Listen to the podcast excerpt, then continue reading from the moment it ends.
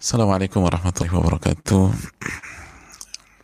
إن الحمد لله نحمده ونستعينه ونستغفره ونعوذ بالله من شرور أنفسنا ومن سيئات أعمالنا. من يهده الله فلا مضل له ومن يضلل فلا هادي له. أشهد أن لا إله إلا الله وحده لا شريك له. وأشهد أن محمدا عبده ورسوله. يا أيها الذين آمنوا اتقوا الله حق تقاته ولا تموتن إلا وأنتم مسلمون. يا أيها الناس اتقوا ربكم الذي خلقكم من نفس واحدة وخلق منها زوجها وبث منهما رجالا كثيرا ونساء. واتقوا الله الذي تساءلون به والأرحام. إن الله كان عليكم رقيبا. يا أيها الذين آمنوا اتقوا الله وقولوا قولا سديدا. يصلح لكم أعمالكم. ويغفر لكم ذنوبكم ومن يطع الله ورسوله فقد فاز فوزا عظيما Saudaraku yang Allah muliakan, tidak ada kata yang pantas untuk kita ucapkan pada kesempatan pagi hari ini kecuali bersyukur kepada Allah Subhanahu wa taala atas segala nikmat dan karunia yang Allah berikan kepada kita. Sebagaimana salawat dan salam semoga senantiasa tercurahkan kepada Nabi kita Muhammadin sallallahu alaihi wasallam beserta para keluarga, para sahabat dan orang-orang yang istiqomah berjalan di bawah naungan sunnah beliau sampai hari kiamat kelak. Saudaraku yang semoga Allah muliakan, kita meminta kepada Allah ilmu yang bermanfaat dan kita meminta perlindungan dari ilmu yang tidak bermanfaat. Allahumma inna nas'aluka ilman nafi'a wa na'udzubika min ilmin la yanfa'. Dan saudaraku yang Allah muliakan, uh, semoga Allah menerima seluruh amal ibadah kita di Ramadan dan memberikan kita start yang baik di Ramadan sehingga kita bisa mempertahankannya di setiap hari yang kita lewati dan di akhir nanti semoga kita mendapatkan piala takwa dari Allah Subhanahu wa taala. Dan semoga Allah Subhanahu wa taala memberikan husnul khatimah kepada saudara-saudara kita yang wafat yang meninggal dunia di kondisi pandemi seperti ini atau di uh, kondisi sebelumnya dan semoga Allah SWT menjaga keistiqomahan kita melewati hari-hari yang secara duniawi tidak mudah ini. Namun, apabila kita melihat dari sisi akhirat, maka ada banyak karunia dan taufik dari Allah Subhanahu wa taala. Di antaranya adalah kita dipertemukan dengan Riyadus Salihin, karya besar Al-Imam Yahya bin Sharaf bin Murri bin Hasan bin Hussein bin Muhammad atau yang biasa dikenal sekali lagi dengan nama Al-Imam An-Nawawi. Karya yang sangat fenomenal karya yang merubah wajah dunia menjadi lebih beriman, berakidah, bermartabat, berakhlak dengan izin dan taufik dari Allah Subhanahu wa taala.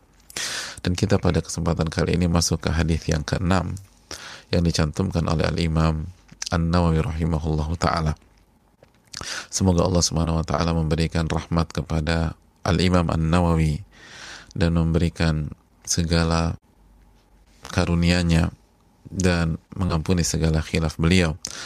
Dan doa pun uh, kita mintakan kepada Allah untuk orang tua beliau, orang-orang yang beliau cintai dan seluruh umat Islam di mana pun dia berada. Hadis yang keenam qala an-Nawawi qala al-Imam An-Nawawi rahimahullah taala wa an Abi Ishaq Sa'ad bin Abi Waqqas Malik bin Uhayb bin Abdi Manaf bin Zuhrah bin Kilab bin Murrah bin Ka'ab bin Lu'ay Al-Qurashi Az-Zuhari dari Abu Ishaq lagi-lagi Abu Ishaq adalah kunyah dan kita sudah jelaskan tentang kunyah ini Nama siapa Abu Ishaq? Nama beliau Sa'ad bin Abi Waqqas atau Sa'ad bin Malik. Abu Waq Abi Waqqas adalah kunyahnya ayah beliau. Jadi nama beliau Sa'ad bin Malik atau yang biasa dikenal dengan Sa'ad bin Abi Waqqas. Malik bin Uhayb bin Abdi Manaf dan seterusnya. Salah satu ahadil ashrah al-masyhud lahum bil jannah. Beliau ini satu dari sepuluh sahabat yang dijamin masuk surga. Artinya 10 sahabat terbaik Nabi kita Shallallahu Alaihi Wasallam. Ada lebih dari 10 sahabat yang dijamin masuk surga. Tapi yang terbaik dari seluruh para sahabat, 10 orang yang disebutkan langsung oleh Nabi kita Shallallahu Alaihi Wasallam. Dan beliau salah satunya. Beliau salah satunya. Jadi yang kita akan simak ini adalah hadis Nabi kita Sallallahu Alaihi Wasallam yang dibawakan dan diriwayatkan dari sahabat menjadi sahabat yang merupakan satu dari sepuluh sahabat terbaik yang dimiliki oleh Nabi kita Sallallahu Alaihi Wasallam. Qal Sa'ad bin Abi Waqqas radhiyallahu taala anhu berkata, Kana Rasulullah sallallahu alaihi wasallam ya'uduni ama hajjatil wada' Nabi sallallahu alaihi wasallam menjengukku pada saat hari-hari haji wada hari-hari haji wada jadi kejadiannya di kota Mekah ketika haji wada saat sakit di kota Mekah lalu dijenguk oleh Rasul Sallallahu Alaihi Wasallam. Min wajain ishtadda bi. Waktu itu sakitku cukup parah kata Sa'ad bin Abi Waqqas. Fakultu ya Rasulullah. Maka ketika Nabi SAW menjenguk aku, maka aku berkata kepada beliau Sallallahu Alaihi Wasallam, Ya Rasulullah, wahai Rasulullah Sallallahu Alaihi Wasallam, Inni qad balagha bi min waj'in ma tara. Inni qad balagha bi min waj'in min al waj'i ma tara. Aku sedang mengidap penyakit yang parah sebagaimana engkau lihat sendiri. Wa ana malin. Dan aku orang yang punya uang banyak, punya harta yang banyak. Wala yarithuni ila ibnatul li dan aku nggak punya ahli waris kecuali satu anak perempuanku saja satu anak perempuanku saja hadirin yang Allah muliakan afa atasaddaq bi mali bolehkah aku bersedekah dengan dua per tiga hartaku Qala Nabi SAW, lah. Kata Nabi, nggak boleh. Kebanyakan. Qultu fasyatru ya Rasulullah. Maka saat bin Nabi Waqas melanjutkan pertanyaannya. Kalau setengah, boleh nggak ya Rasulullah? Faqala lah. Lalu Nabi SAW menjawab, lah, tidak boleh. Kebanyakan. Qultu thumma qal athuluthu ya Rasulullah. Bagaimana kalau sepertiga ya Rasulullah? Lalu saat bin Abi Waqqas, eh, lalu Nabi SAW mengatakan, "Ats-tsulutsu wa tsulutsu katsir." Oke, sepertiga boleh. Tapi sepertiga udah banyak banget loh, gitu loh. Sepertiga udah maksimal, udah banyak banget. Innaka. Lalu Nabi melanjutkan alasannya, Innaka intadhara warathataka agniya khairun min antadharahum alatan yatakaffafunan nas wa saat engkau meninggalkan harta waris untuk ahli warismu sehingga mereka hidup bercukup berkecukupan.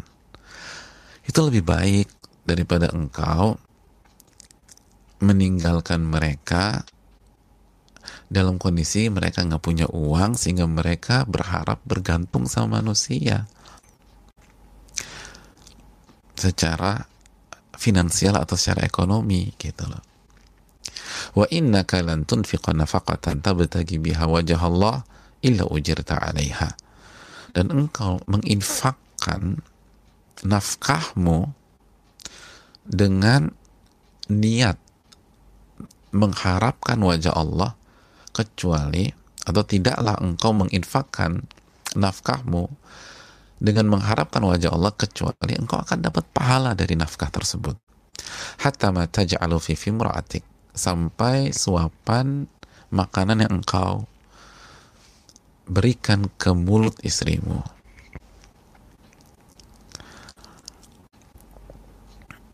lalu selanjutnya ketika saat sudah mendapatkan jawaban uh, yang memuaskan dari Nabi SAW saat bertanya lagi ya Rasulullah ukhallafu ba'da ashabi?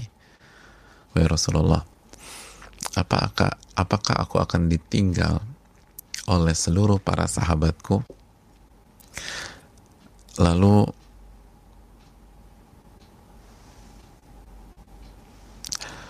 uh, aku akan wafat di sini. Ini kan lagi di kota Mekah. Jadi Rasulullah apakah aku akan sakit parah?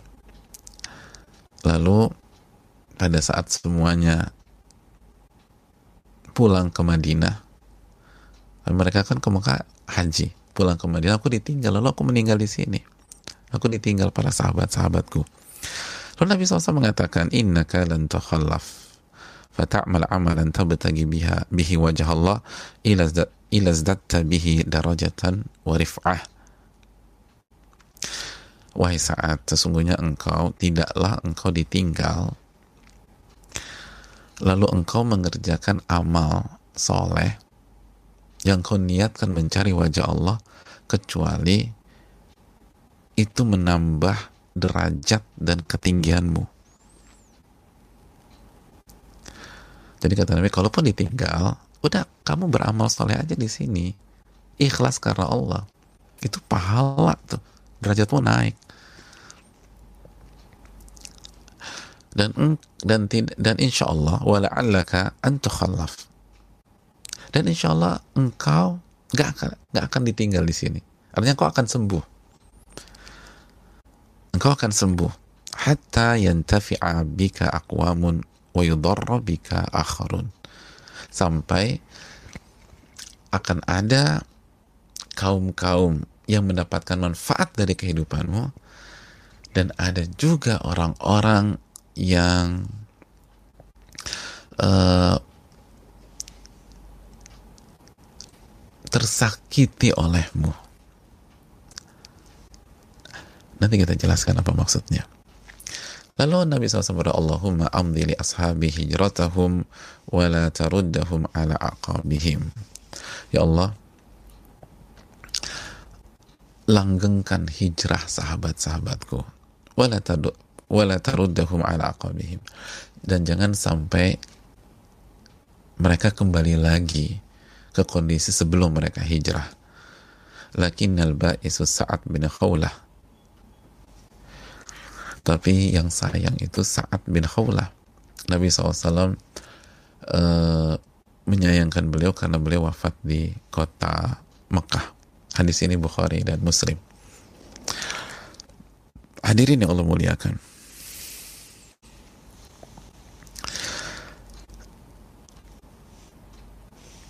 hadis yang cukup panjang tapi semoga kita bisa membahas dengan segala keterbatasan kita pada pagi hari ini kita ambil poin-poin inti dari hadis ini hadirin Allah muliakan sebagaimana biasa menu pertama kita kalau belajar hadis Riyadus apa?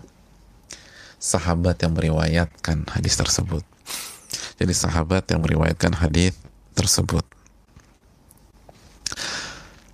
siapa beliau? beliau adalah Sa'ad bin Malik bin Uhaib atau yang biasa dikenal dengan Sa'ad bin Abi Waqqas. Dan Sa'ad bin Abi Waqqas sebagaimana kita ketahui adalah salah satu sahabat besar. Salah satu sahabat besar. Dan nasabnya itu bertemu dengan Nabi Shallallahu Alaihi Wasallam di Kilab bin Murrah. Kilab bin murah. Jadi kan Ka'ab bin Malik bin Uhaib bin Abdi Manaf bin Zuhrah bin Kilab bin Murrah. Ah, di Kilab ini ketemu dengan Nabi SAW, nasabnya. Dan kita tahu Quraisy ini itu keluarga besar Nabi SAW.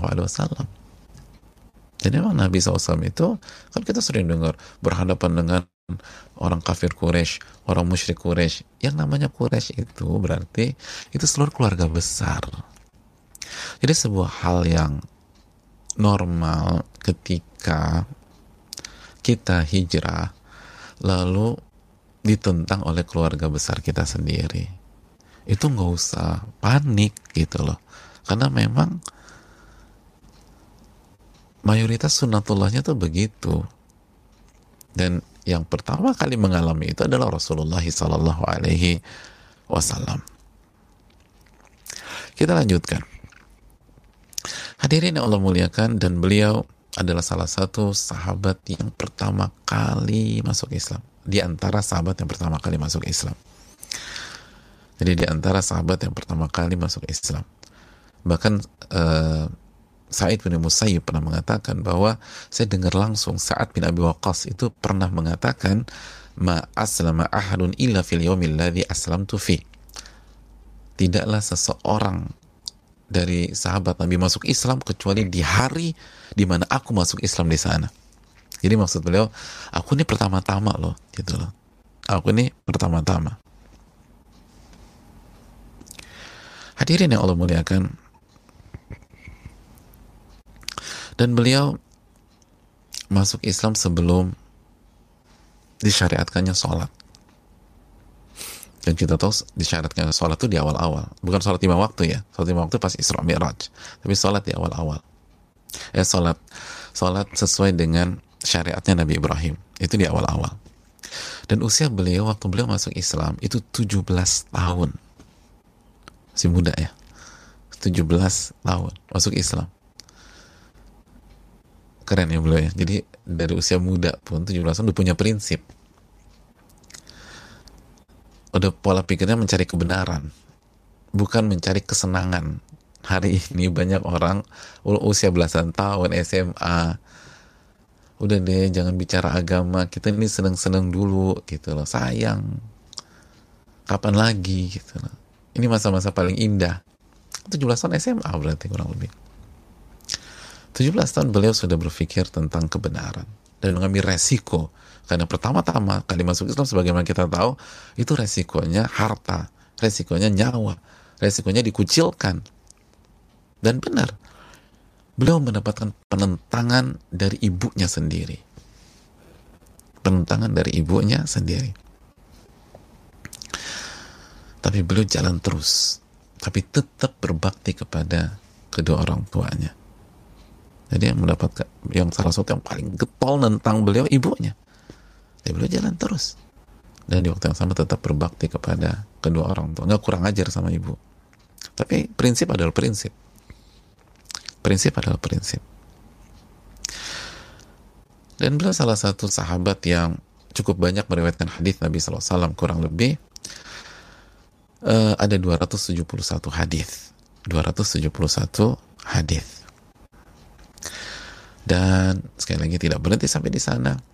Beliau adalah satu dari sepuluh sahabat terbaik yang biasa dikenal dengan ashrah mubasyarina bil jannah atau al ashrah mubasyarun bil jannah. Sepuluh sahabat yang dijamin masuk surga dalam sekali penyebutan oleh Nabi SAW. Salah satunya beliau saat bin Abi Waqqas. Dan beliau pun uh, salah satu dari Dewan Syuronya Umar bin Khattab radhiyallahu taala Dewan Syuronya Dewan Syuro itu uh, wakil rakyatnya di zaman Umar bin Khattab radhiyallahu taala dan beliau berhijrah sebelum Nabi kita sallallahu alaihi wasallam. Dan sekilas info beliau orang kaya. Sebagaimana tadi kita bahas hadisnya. Beliau sendiri wa ana aku ini orang kaya aku ini orang kaya tapi menariknya walaupun sosok ini kaya dan memang 10 10 sahabat yang dia masuk surga itu banyak yang kaya ya Abu Bakar, Uthman, Umar, lalu Abdurrahman bin Auf saat pun kaya. Tapi ini menarik. Kata beliau, inilah awalul Arab rama bisahmin fisabilillah aku ini orang Arab pertama yang melepaskan anak panahnya di jalan Allah Subhanahu wa taala. Melepaskan anak panahnya di jalan Allah Subhanahu wa taala. Masya Allah. Orang kaya. Tapi maju ke lapangan, turun. Nggak hanya duduk manis aja, turun. Dan beliau ikut perang Badar. Dan seluruh perjuangan dan peperangan bersama Nabi Sallallahu Alaihi Wasallam. Semuanya ikut. Sebagaimana yang jelas para ulama semuanya ikut. Semua perjuangan Nabi beliau ada di sana. Dan beliau di awal-awal tadi saya pertama kali orang Arab pertama kali yang melepaskan anak panah di jalan Allah Subhanahu Wa Taala jadi para sahabat itu, saat bin Abi Waqqas itu berjuang dengan harta dan dengan tenaga, dengan fisik. Bukan uh, anak uang aja, yang antum yang maju-maju, maju, maju, maju. Enggak. Dua-duanya. Itu saat bin Abi Waqqas. Makanya jadi satu dari sepuluh, ini sahabat terbaik ya, ini nggak main-main ini salah satu sahabat terbaik. Bahkan ada hal yang menarik. Aisyah radhiyallahu taala anha, Aisyah radhiyallahu taala anha dalam hadis Bukhari Muslim ini hadisnya Bukhari Muslim itu menceritakan suatu malam Nabi nggak bisa tidur. Satu malam Nabi nggak bisa tidur. Lalu beliau mengatakan kepada Aisyah, "Laita rajulan salihan min ashabi yahrusuni laila." Andai saja ada salah satu sahabatku yang soleh itu menjaga aku di malam ini. Menjaga aku di malam ini. Mengawal aku di malam ini.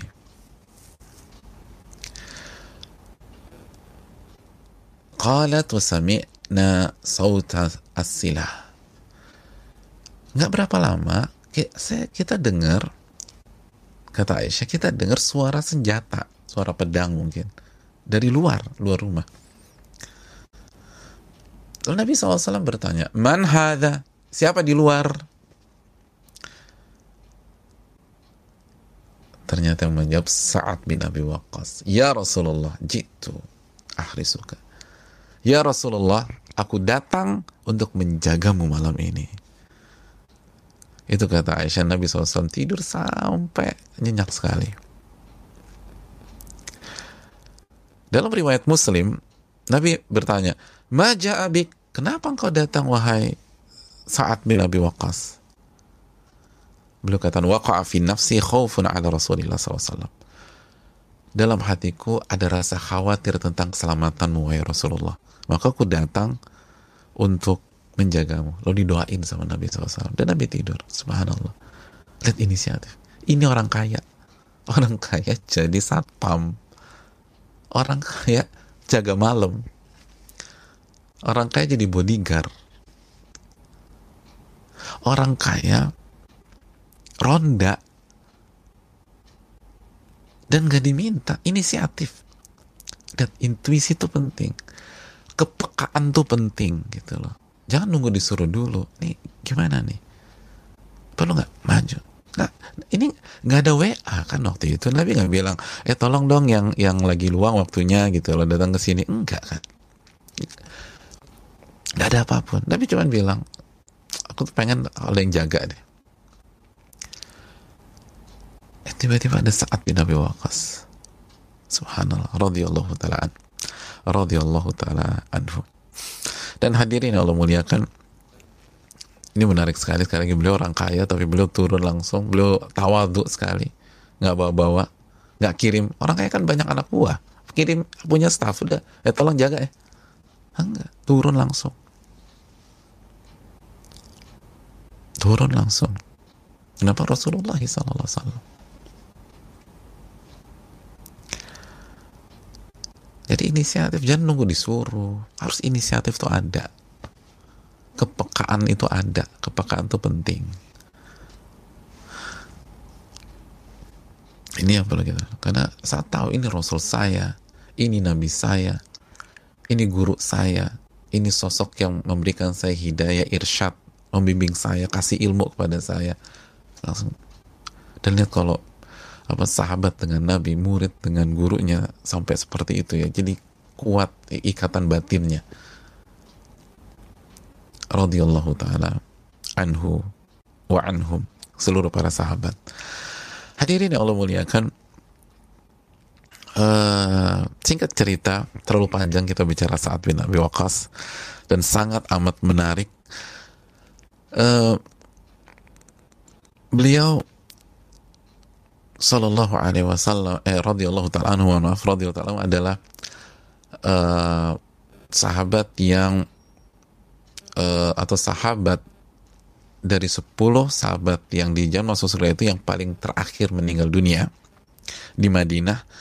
Dan beliau juga uh, muhajirin yang paling terakhir meninggal dunia di Madinah dan terjadi khilaf para ulama di tahun berapa beliau wafat? Ada yang bilang tahun 51 tahun 54 ada yang bilang tahun 56 ada yang bilang tahun 57 ada yang bilang tahun 58 bahkan yang terkenal di tahun 50 uh, 5 dan saat beliau meninggal beliau di usia 73 atau 82 atau 83 ya. 8, 83 82 83 ya. Uh, hadirin yang Allah muliakan itulah saat bin Abi Waqqas cukup panjang sama beliau, tapi beliau sangat menarik. Kita lanjut, kita maju ke uh, faedah dari hadis ini. Hadirin yang Allah muliakan, pelajaran yang pertama setelah uh, profil beliau, hadis ini menunjukkan bahwa disunahkan menjenguk orang sakit, menjenguk orang sakit. Lihat bagaimana Nabi SAW menjenguk orang sakit dan perhatian terhadap sahabatnya yang sakit. Padahal pada saat itu kondisi sibuk di Haji Wada.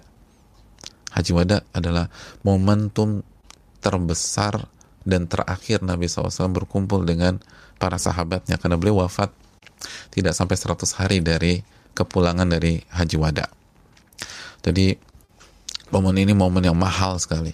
Tapi begitu sahabatnya sakit, beliau menjenguk uh, sahabat beliau tersebut dan ini juga menunjukkan keutamaan saat bin Abi Waqqas dijenguk oleh Rasul Shallallahu Alaihi Wasallam.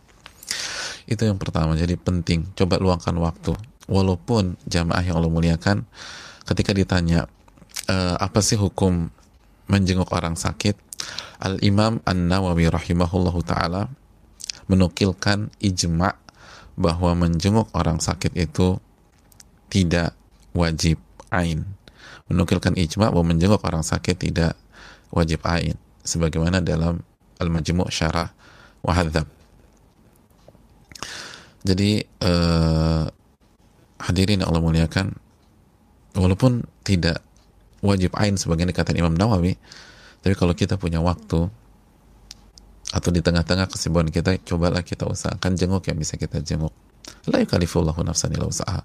Allah tidak membebankan kita kecuali sesuai dengan kemampuan kita. Kalau nggak mampu, apalagi misalnya hari-hari ini, kita nggak banyak, mungkin kita banyak dengar saudara kita segala macam, ada yang sakit, uh, di rumah sakit dan seterusnya, tapi kondisi nggak kondusif gitu loh. Maka uh, mungkin by phone atau di telepon dan lain sebagainya. Karena sekali lagi bukan uh, bukan wajib, tetapi hal ini uh, cukup penting. Wallahu taala alam bisawab. Kita lanjutkan pelajaran yang berikutnya. Pelajaran yang berikutnya, hadis ini memberikan pelajaran kepada kita bahwa bolehnya seseorang yang sedang sakit menceritakan tentang penyakitnya. Menceritakan tentang penyakitnya. Selama bukan dalam rangka mengeluh. Mengeluhkan apa yang Allah takdirkan kepada dia. Apalagi suudon sama Allah menjelek-jelekan Allah. Naudzubillah thumma naudzubillah. Boleh ya menceritakan dalam rangka mencari masukan dalam rangka mencari arahan? Lihat saat bin Abi Waqqas bukan bukan curcol bukan curhat dalam hadis ini tapi beliau ingin mencari fatwa beliau ingin mencari ilmu. Bagaimana dengan kasus beliau? Karena nanti kita akan tahu saat min, uh, meminta izin untuk berinfak dua per tiga harta. Dan beliau kasih data dulu biar diizinkan atau biar Nabi SAW jelas saya banyak uang saya lagi sakit dan saya cuma punya ahli waris satu orang. Ah, boleh nggak nih? Gitu loh. Jadi bukan curcol bukan curhat bukan ngeluh bukan apa namanya apalagi menjual penyakitnya biar orang kesian dan lain sebagainya. Enggak. Seorang muslim itu harus ta'afuf. Ta'afuf itu uh, berusaha uh, menjaga. Menjaga agar musibahnya tidak dia sampaikan keluar. Kecuali ada maslahat. Kecuali ada maslahat. Kecuali dan kalau ada masalah kan secara umum nggak diumbar. Paling satu orang bicara satu orang bicara. Kalau kita penting atau misalnya kita lihat ada saudara kita sakit parah dan down sekali dan kita juga sakit parah tapi dia nggak tahu kita sakit parah. Mungkin kita bilang antum nggak sendiri gitu loh. Saya juga pernah punya penyakit kayak gitu atau saya juga sedang sakit itu. Ayo dong kita semangat dan seterusnya. Intinya para ulama bolehkan selama bukan untuk tasahud dan lain sebagainya itu hal yang perlu kita camkan. Jadi ini bukan curhat. Jadi kalau ditanya dokter datang dokter lagi sakit uh, mohon maaf pak bisa dijelaskan keluhannya? Nggak mau dok. Loh kok nggak mau pak? Ta'afuf. Jangan menceritakan sakit yang kita rasakan kepada makhluk. Loh bukan mas. Ini dokter cerita aja. Terus gimana mau kasih obat? Gimana mau dites? Kalau nggak. Dokter tatap wajah saya tatap wajah. Lo ini dokter ini dokter. Jadi ini yang perlu kita camkan jamaah sekalian. Kalau perlu cerita cerita. Jika ada maslahatnya. Ya kita lanjutkan jamaah yang Allah muliakan. Wa ana malin illa binatun li. Dan hadisnya juga menunjukkan bolehnya menceritakan kemampuan finansial kita jika ada maslahat. Dan ini bukan pamer, apalagi sombong, ujub enggak. Saat bin Abi Waqqas udah terbukti pertama kali masuk Islam tuh udah orang yang pertama-tama kali masuk Islam tuh nggak ada kepentingan karena taruhannya mati di awal-awal masuk Islam bukan harta lagi, nyawa taruhannya. Dan perlu mengatakan tidak orang tidak ada orang munafik pada saat itu. Orang munafik baru muncul di Madinah. Jadi jangan ada yang salah pakar eh, salah paham lalu mikir, oh ini pamer nih saat bin Abi Waqqas lo enggak. Saat Abi Waqqas itu menyebutkan kemampuan finansialnya, menyebutkan hartanya karena ada tujuan syar'i karena ada maslahat. Kenapa? Beliau mau bersedekah dan kondisi beliau lagi sakit parah dan tidak ada ahli waris kecuali satu orang. Tidak ada ahli waris secara satu orang. Jadi ini bukan pamer. Sekali lagi bukan pamer. Tapi menceritakan kondisi untuk mendapatkan hukum yang akurat. Gak apa-apa cerita. Pelajaran yang berikutnya, uh, hadits ini memberikan keterangan kepada kita sekali lagi bahwa ketika kita menanyakan masalah kita hendaknya kita sampaikan kondisinya secara komprehensif. Lihat saat saya lagi sakit parah lalu uh, saya punya uang banyak lalu tidak ada yang mewariskan kecuali tidak ada yang mewarisi kecuali satu-satunya anak perempuan saya. Tiga poin ya kan? Tiga poin baru pertanyaan boleh nggak saya ber, bersedekah dengan dua per tiga harta saya? Dan tiga bulan ini ini semua data yang dibutuhkan oleh uh, Nabi SAW lalu para ulama untuk menyimpulkan hukum jadi ini nggak ada pamer karena ini tiga data yang dibutuhkan kondisinya lagi sakit parah lalu yang kedua punya uang banyak dan yang ketiga ahli waris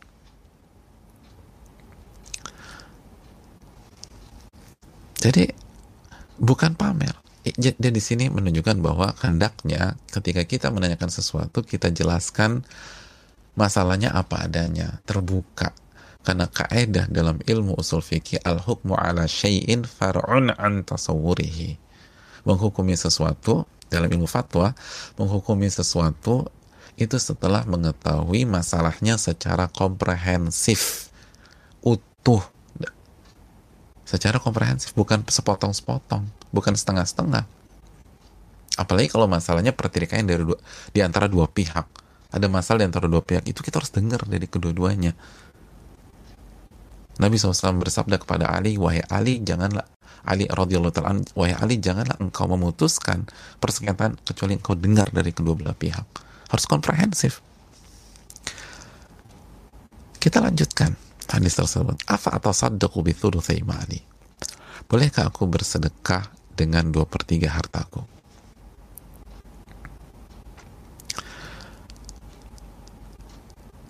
Jawabannya tidak. Qultu fasyatru ya, ya Rasulullah. Lagi-lagi jawabannya tidak. Fathuluth ya Rasulullah. Sepertiga ya Rasul.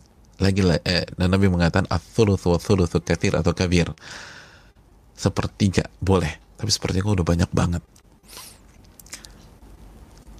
Hadis ini menunjukkan bahwa kita tidak boleh memberikan harta kita lebih dari sepertiga. Jika jika kita merasa akan meninggal dunia kita kita sedang sakit dan sakit kita akan mengantarkan kita kepada kematian. Mengantarkan kita kepada kematian. Jadi sekali lagi kita nggak boleh menginfakkan harta kita lebih dari sepertiga. Lebih dari sepertiga. Jika kita sedang sakit dengan penyakit yang secara medis membawa kita kepada kematian dalam waktu yang tidak lama. Marah dan makhuf. Jadi sakit yang arahnya udah ke kematian. Misal dokter bilang tiga bulan lagi atau dua bulan lagi. Atau secara zahir lagi sakit parah gitu. Dan ini arahnya tuh kayaknya ini tanda-tanda tuh ke arah wafat deh gitu loh. Parah banget sakit parah misalnya. Kita nggak tahu pas zaman saat itu ada ada teknologi kedokteran bisa memfonis atau tidak. Tapi ada ciri-ciri dia sebagian ahli tiba naba itu ada ciri-ciri yang pakar atau tabib dulu itu tahu juga gitu loh. Tapi intinya para ulama mengatakan la yajuzu lil marid maradan makhufan an yu'tiya aktsara min thuluth. Tidak boleh uh, orang yang uh, sedang sakit dan mengarah kepada kematian atau difonis misalnya besok mau hukuman mati dia nggak sakit tapi dia mau dieksekusi minggu depan bulan depan untuk memberikan lebih dari sepertiga hartanya baik dalam bentuk infak atau sedekah atau hadiah atau wasiat atau wasiat. Kecuali kata para ulama illa idza ajazahul warathah kecuali kalau ahli warisnya mengizinkan. Nggak apa-apa. Saya relakan itu hak saya buat aja. Kenapa demikian? Kenapa Kenapa nggak boleh? Karena ada hak ahli waris. Jadi hak itu sudah tampak gitu loh. Karena udah sebentar lagi mau meninggal. Nah, ketika yang punya hak itu e, menanggalkan haknya, merelakan haknya, berarti sah-sah aja. Sebagaimana e, antum punya hak dapat gaji, tapi antum nggak mau ambil gaji antum bulan ini, boleh nggak? Ya boleh gitu loh. Gak ada masalah. Itu keterangan para ulama. Jadi hukum asalnya nggak boleh kecuali jika ahli warisnya memboleh, mengizinkan dan rela dan ridho dan tidak ditekan. Jadi nggak boleh nggak boleh sedekah, nggak boleh untuk walaupun bangun masjid kata para ulama hibah dan lain-lain. Ini hal yang perlu kita camkan bersama-sama. Kita lanjutkan. Adapun, adapun kalau misalnya kondisi normal, kondisi normal, boleh apa tidak kondisi normal? Para ulama bilang boleh.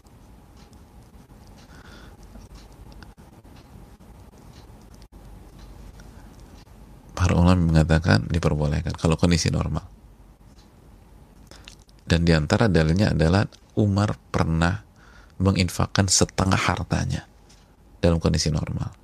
Abu Bakar As-Siddiq pernah menginfakkan semua hartanya dalam kondisi normal. Tapi para ulama mengatakan jangan menginfakkan seluruh harta Anda kecuali ada hal yang membuat kita tidak menggantungkan finansial kita ke orang lain. Itu tadi jangan sampai jadi benalu atau e, ngandelin orang. Dan sebagian orang mengatakan boleh dengan catatan iman Anda tuh kayak Abu Bakar yang yakinnya minta ampun. Kalau enggak jangan coba-coba. Itu keterangan para ulama kita. Tapi dalam konteks ini kalau uh, kondisinya seperti saat bin Abi Waqqas akan meninggal dunia atau sakit yang di apa dirasa oleh uh, pihak medis akan membawa kepada kematian itu nggak boleh lebih dari sepertiga. Atau mau dihukum mati dieksekusi bulan depan atau hari ini udah pengen infak semuanya sepertiga maksimum. Pertanyaannya pertanyaannya kalau kita dalam kondisi seperti itu atau atau ada orang seperti itu mana yang terbaik? Sepertiga kah atau uh, hitungan yang lain. Sebagian para ulama itu mengatakan yang paling afdol juga tidak sepertiga. Makanya Abdullah bin Abbas itu lebih suka kalau kita dalam kondisinya saat itu seperempat Lau anna nasa goddu minat ila rubu. Kalau saja manusia lebih memilih seperempat daripada sepertiga. Adapun Abu Bakar As-Siddiq radhiyallahu taalaan lebih memilih seperlima. Kata beliau ardo ma radhiyallahu li nafsih. Aku uh, ridho dengan apa yang Allah ridho untuk dirinya. Seperlima. Agak pusing ya. Intinya seperlima Maksudnya apa? Uh, ini berkaitan dengan uh, seperlima itu berkaitan dengan uh, hasil peperangan, hasil peperangan dalam surat Al-Anfal. Kan sebelum dibagi-bagikan itu seperlima buat Allah Subhanahu Wa Taala dan Rasulnya. Jadi intinya poinnya adalah nggak usah ribet-ribet ke sana. Poinnya adalah apabila kita dalam kondisi seperti itu atau ada orang tua pengen aduh kayaknya aku udah mau wafat nih pengen sebagian para ulama bilang sepertiga boleh tapi kalau bisa seperempat atau seperlima seperti Abu Bakar itu lebih afdal. Dan ini pilihan Abu Bakar loh. Abu Bakar itu khulafair rasyidin. Jadi sangat direkomendit pilihan dari Abu Bakar As-Siddiq radhiyallahu taala baru sisanya untuk buat ahli ahli waris. Oke kita lanjutkan. Pelajaran yang berikutnya saudaraku yang Allah muliakan ini menunjukkan bahwa kata para ulama kalau kita mau berinfak mendonasikan harta kita atau memberikan hendaknya kita tanya dulu kepada ahli ilmu. Jangan main infak-infak gitu aja. Lihat saat bin Nabi tanya kepada Nabi. Dan terbuka. Tanya terbuka. Tampil apa adanya. Saya punya segini saya mau kasih dua per tiga. Saya mau kasih dua per tiga. Jadi tanya dulu. Jangan kan niat saya baik itu saat bin kurang baik apa niatnya? Dan jangan merasa udah ngerti. Saat bin Abi Waqqas satu dari sepuluh sahabat terbaik tapi masih nanya kepada Nabi SAW nggak inisiatif sendiri. Oh saya kan satu dari sepuluh yang terbaik. Saya kan dijamin sorga. Udah saya infakin infakin aja. Lo enggak justru beliau memainkan kelasnya selalu fas'alu ahla dzikri in kuntum la ta'lamun. Bertanyalah kepada ahli jika kita nggak tahu. Tanya. Karena bisa jadi lihat. Bisa jadi niat baik kita salah. Seperti saat bin wakaf coba kalau boleh infakkan dua per tiga. Salah keliru. Atau ada pos yang kita tidak tahu padahal pos alokasi itu jauh lebih besar pahalanya daripada yang kita pikirkan di benak kita kita berpikirkan kalau infak cuma kasih ke A, B, C misalnya kalau kita tanya kepada ahli ilmu mereka bisa mengarahkan kita ke pos-pos alokasi yang selama ini nggak pernah kepikiran, yang selama ini nggak pernah kita tahu, yang selama ini kita belum tahu dalilnya. Padahal pos-pos apa namanya pos-pos donasi tersebut atau pos-pos harta tersebut itu pahalanya luar biasa besar. Tapi karena kita nggak pernah bicara, kita nggak mau ngomong, kita merasa udah ngerti semua, akhirnya kita nggak pernah dapat pos-pos itu. Kita nggak pernah dapat titik-titik itu. Sampaikan. Dan lihat bagaimana para sahabat. Ya Rasulullah, gimana? Dua per tiga. Gimana nih? Gitu. Aja langsung tembak. Saya punya sekian. Gimana nih? Boleh nggak saya? Itu tuh para sahabat Nabi SAW. Dan tanya. Jangan merasa tahu, oh yang penting ini. Emangnya kita udah baca berapa ayat? Udah mempelajari berapa hadis? Tanya kepada ahlinya. Ini pelajaran besar. Saat bin Abi Waqqas tanya kepada Nabi SAW. Kalau nggak beliau salah.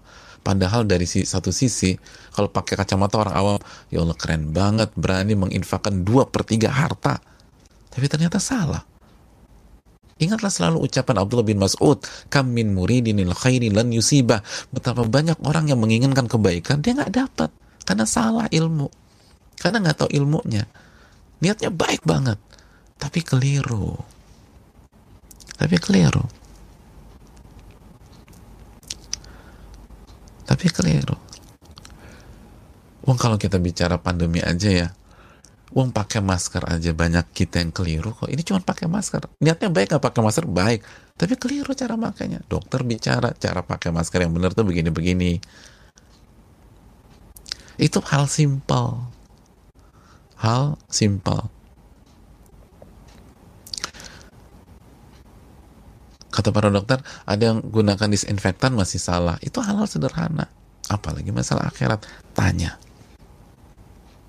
Pelajaran yang berikutnya. Lihat bagaimana spirit beribadah dan beramalnya para sahabat.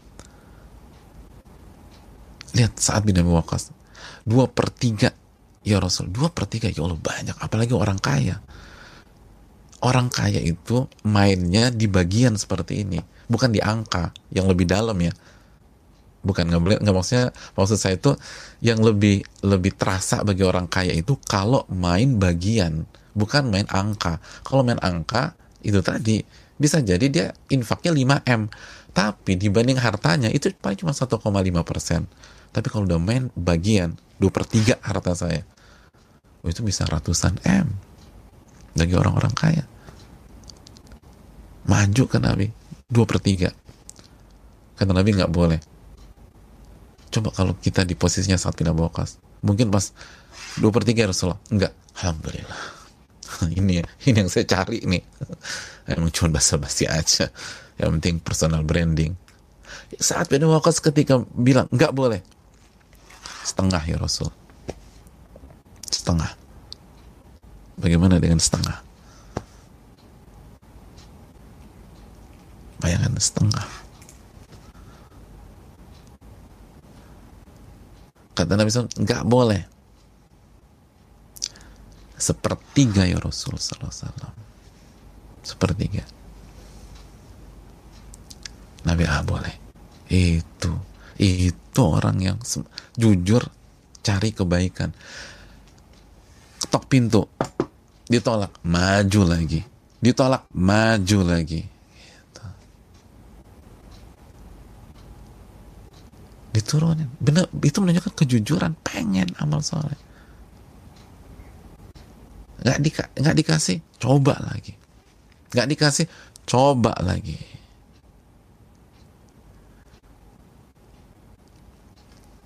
Saudara yang Allah muliakan. Lihat semangat orang-orang kaya berinfak pada zaman itu. Mainnya bagian dua per tiga setengah sepertiga. Walaupun nggak ada masalah pakai angka juga nggak masalah.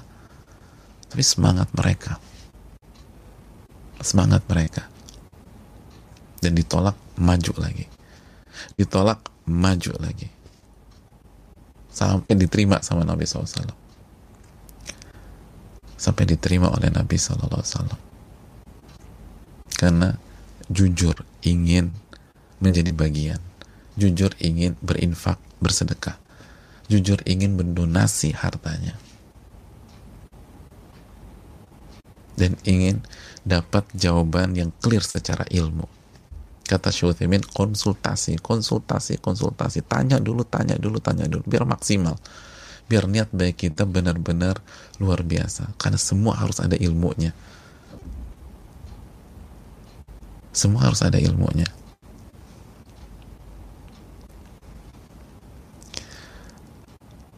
Hadirin yang Allah muliakan. Lalu Nabi SAW menjelaskan alasannya. Dan insya Allah kita akan bahas pada pertemuan yang akan datang besok biidnillahi ta'ala karena waktu sudah tidak cukup dan saya nggak mau kejar setoran biar faedahnya maksimal karena ada banyak faedah dari hadis ini. Hadis ini bagus banget saudaraku yang Allah muliakan. Insya Allah kita akan uh, masuk ke bagian kedua dari hadis saat bin Abi Waqqas hari esok kita buka sedikit uh, sesi tanya jawab. Wassalamualaikum warahmatullahi Muhammad.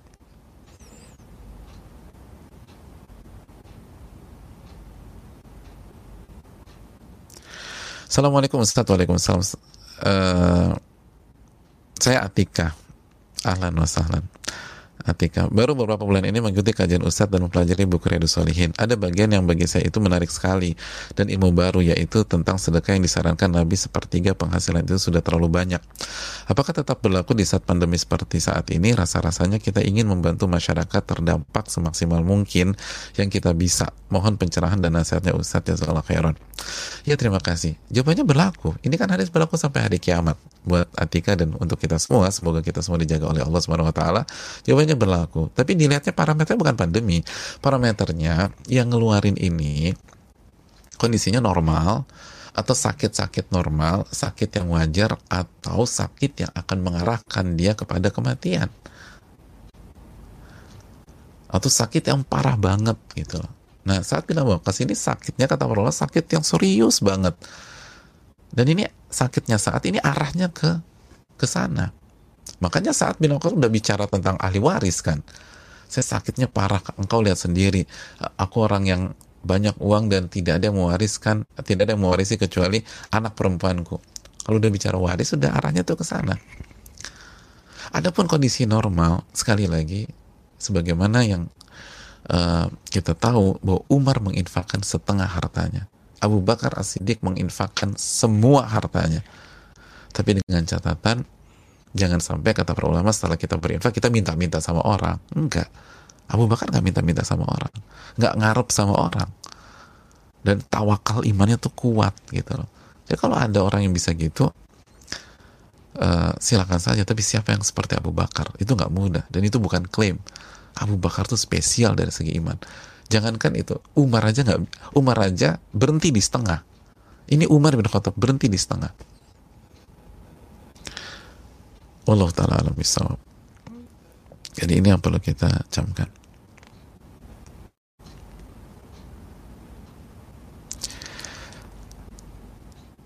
Assalamualaikum warahmatullahi wabarakatuh. Waalaikumsalam warahmatullahi wabarakatuh. Semoga Ustadz kaum muslimin selalu dalam lindungan Allah. Amin. Ya Rabbal Alamin. Ustadz mau bertanya, saya ada niatan menyisikan rezeki untuk berbagi kepada orang yang kurang mampu. Tapi itu baru sebuah niat saja Ustadz. Karena saya tidak tahu bulan depan masih digaji atau tidak. Apakah ini hanya talbis syaitan agar kita tidak lakukan kebaikan sedangkan Allah sudah menjamin rezeki hambanya dan barang siapa yang takut perkara rezeki esok hari kita akan berdosa. Mohon nasihat dan pencerahannya Ustadz. Jazakallah khairan barakallahu fikum. Ya terima kasih atas pertanyaannya. Saudaraku yang Allah muliakan, tapi ini baru sebuah niat saja. Insya Allah kalau niat kita tu, jujur, tulus, kita dapat pahala. Kita dapat pahala niat. Terus yang kedua, eksekusi, saudaraku. Dibagi lah. Itu tadi, hadis ini memberikan pelajaran kepada kita, nanti kita akan bahas, tanggung jawab tanggung jawab kita kepada keluarga jelas harus kita tunaikan tapi juga jangan sia-siakan kesempatan ini. Ini Ramadan. Kapan lagi dapat Ramadan? Kapan lagi dapat Ramadan? Kita nggak tahu. Apakah Ramadan tahun depan kita masih ada atau enggak dan kita nggak tahu. Apakah kebutuhan saudara-saudara kita, kebutuhan umat, kebutuhan masyarakat terhadap bantuan di Ramadan tahun depan itu seperti urgennya hari ini atau tidak. Ini kesempatan. Kesempatan buat kita memberi. Adapun hari bulan depan, selama kita masih hidup bulan depan, pasti dapat rizki. Pasti. Kan Nabi mengatakan, lan tamuta nafsun hatta tastakmir rizqaha jiwa itu tidak akan meninggal sampai seluruh rizkinya dikasih sama Allah. Pasti dapat. Kalau masih hidup, ya. Jadi kalau kita masih hidup, jaminan dari Allah pasti ada rizki.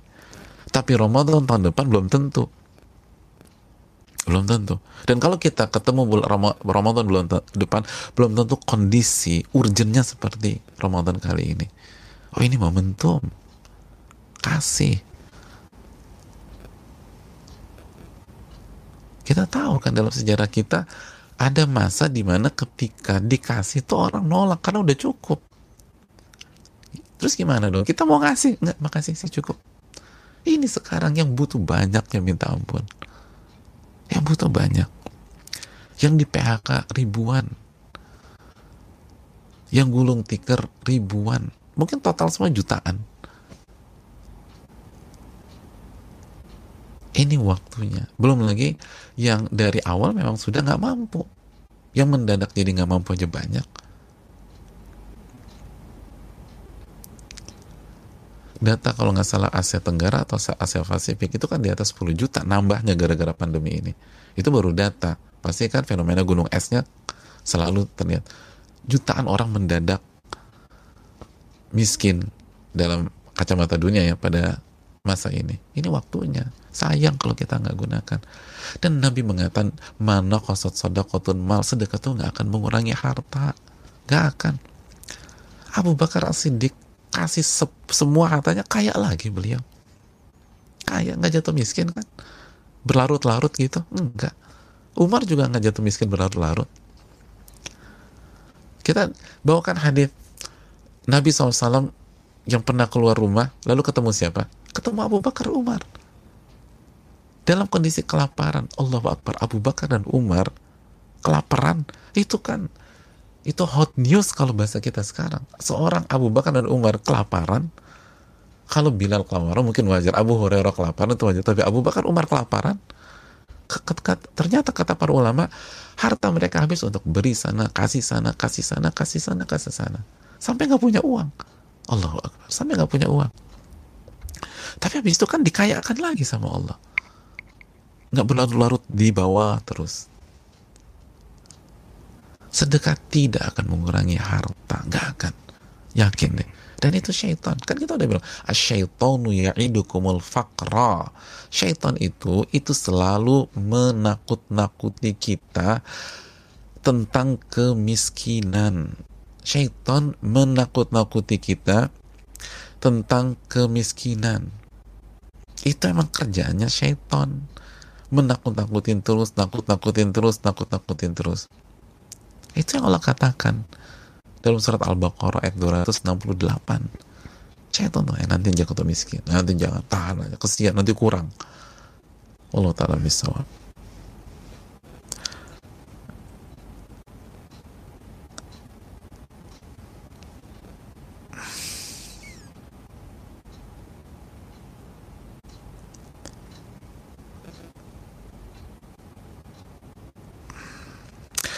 Bismillah semoga Pak Ustadz dan sekeluarga selalu dirahmati oleh amin ya.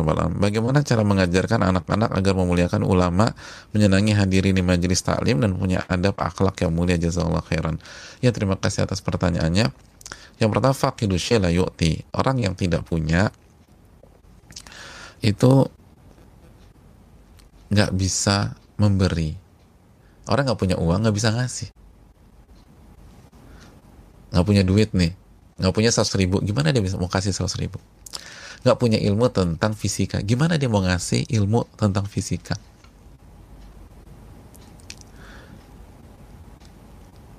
Orang sama. Kalau kita ingin anak kita mencintai atau memuliakan ulama menyenangi hadirin majelis taklim mempunyai adab yang akhlak baik kita dulu lakukan itu. Muliakan ilmu dan muliakan ahli ilmu semangat dan senang hadir di kajian. Dan harus punya adab dan akhlak mulia kita dulu. Nanti anak-anak kita lihat. Dan harus berani berkorban. Masih ingat kisah Anas bin Malik kemarin? Itu sama ibunya dikasih ke Nabi SAW dikasih ke Nabi SAW dan ngasihnya bukan karena dia repot ngurus anak oh anak juga mau ngamalin lah Pak Ustadz. Nih ambil aja satu anak ayah anak kenapa bu? Ya anak-anak kan ada 14 udah pening anak ngurusnya. Paling nggak satu ngering-ngeringin beban ongkos lah. Jadi itu pelarian. Bukan karena bukan karena semangat.